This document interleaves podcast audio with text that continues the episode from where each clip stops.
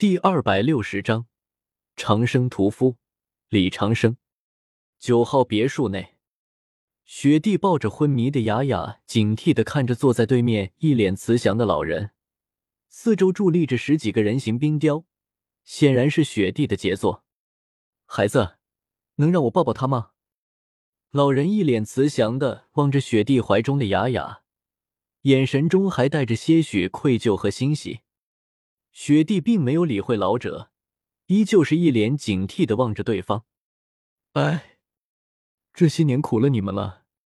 老者有些苦涩地叹了一口气。眼前的老者正是当代燕京五大家之一的李家家主李长生。谁能想到这个跺跺脚整个修行界都能抖上一抖，被称为长生屠夫的狠角色，如今竟然会露出如此的神态。禁锢！一道冰冷的声音突然回响在别墅之中。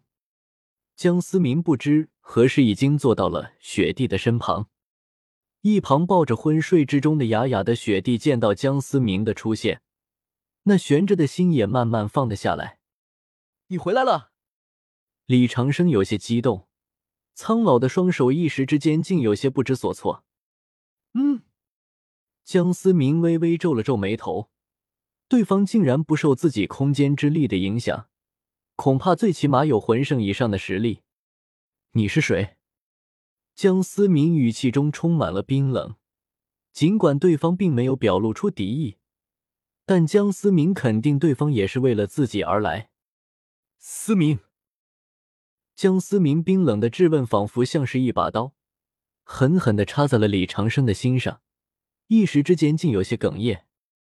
我是你爷爷。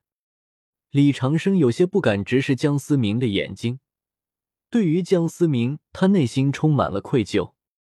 江思明瞳孔有些微缩，然而情绪却没有丝毫的波动。就算对方说的是真的又如何，哪怕是有血缘关系，上辈子二零几年的人生，对方也从来都没有出现过，根本激不起江思明内心的波澜。所以呢？是来认亲的吗？还是来抓我回去的？江思明冷漠地扫视了一圈周围十几个人形冰雕。又或者是来杀我的？孩子，能听我给你讲个故事吗？李长生近乎请求地问道。江思明也微微有些动容了，凭借对方的实力，哪怕在主世界应该也是顶尖的那批，竟然在自己面前显得如此的卑微。又或是对方说是自己爷爷的关系，江思明竟然有些心软了。说吧。得到了江思明的许可，李长生像是吃了糖的孩子一样，开心的溢于言表。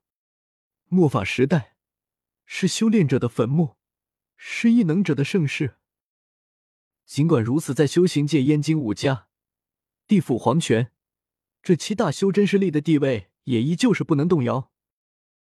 三十五年前，身为五家之中李家第一顺位继承人的我，不到四十便打倒了金丹期，一时风光无限，人人巴结，却不知危机已经渐渐降临。捧杀，十方追杀，我害死了我最心爱的女人和儿子，被追杀入禁地。我的人生最绝望的时刻来临了。自古以来，没有人可以活着走出禁地，但就在我弥留等死之际，上天竟然赐给了我一个婴儿。我甚至不知道这名婴儿为什么会出现在禁地，但是这名婴儿给了我活下去的勇气。那个婴儿是我？江思明微微皱了皱眉头，有些猜测地问道。不错，那个婴儿就是你。李长生眼神中充满了激动。我不知道只有荒芜的禁地中会诞生出一名婴儿。我甚至想过想要把你掐死，免得你活活饿死的想法。但是你一看见我就笑，笑的是那么灿烂，我下不了这个手。也许这一切都是上天的安排，你是上天赐给我李长生的礼物，我竟然带着你活着走出了禁地。所有人都没想到，我李长生竟然回来了！我带着复仇的怒火点燃了整个修行界。也许你就是我的福星吧？凭借我金丹期的实力，竟然逃过了一难又一难，杀得整个修行界近乎断代，最终成功的逃回了家族。但最终那些人发现了你的存在，他们的目光从我的身上转移到了你的身上。只因为一个古老的预言，一个不知道流传了多久的预言。李长生握紧了拳头，身体就会颤抖。血祸降临，一切繁华终将落幕。江思明忍不住喃喃地说道：这血祸到底和两界之门又有什么关系呢？江思明不由得陷入了沉思。他们都认为你是禁地诞生出来的灾祸，将是血祸的根源。我的妻子和儿子都被他们死了，我怎么能容忍他们再来害你？我不能失去你。身为五大家族继承者之一的我，一次相逼，最终让老头子妥协了，最终付出了极大的代价。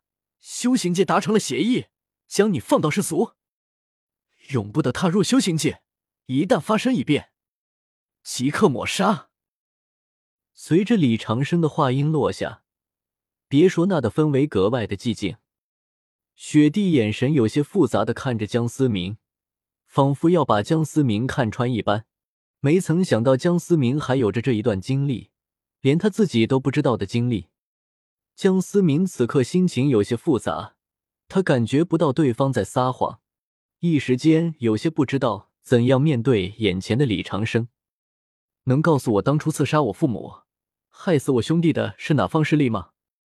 江思明对语气不是开始的那般冰冷，反而是有些询问的味道。思明，其实我真的希望你是个普通人，那样就不用面对修行界那边的勾心斗角。但现在看来一切都不可能了。但无论如何，爷爷都永远站在你这边。李长生有些浑浊的双眼中透露着坚定。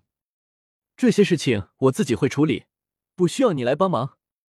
你并不欠我的，反而是你让我安安稳稳的活了二十五年。我欠你的。江思明摇了摇头说道，虽然对李长生并没有多少情感，但毕竟是对方让自己安稳的活了二十五年。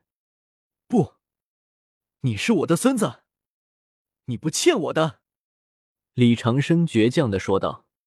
当初妻子和儿子的惨死，江思明是李长生活着的唯一寄托。尽管江思明没有实质性的帮到李长生，但却也是因为江思明，李长生才没有放弃活下去的希望。随你的便吧。异能督察局的人我已经杀了两个，废了一个。你要是不怕麻烦，我不介意。我可以答应保你不死。江思明目光瞥了瞥，故作漫不经心地说道。实际上江思明心中还是有些感动。异能督察局的人，周围这十几个不都是吗？既然他们自己找死，也怪不得别人。李长生冷哼了一声，冷酷霸道地说道。长生屠夫的名号可不是吹出来的，而是李长生一路杀过来的。感动他的孙子，就得付出代价。其实十年前那件事，黄泉和地府的人行动得太快，当我发现的时候已经晚了。这就像了江怀远夫妇以及你的一个同学还有一名警察。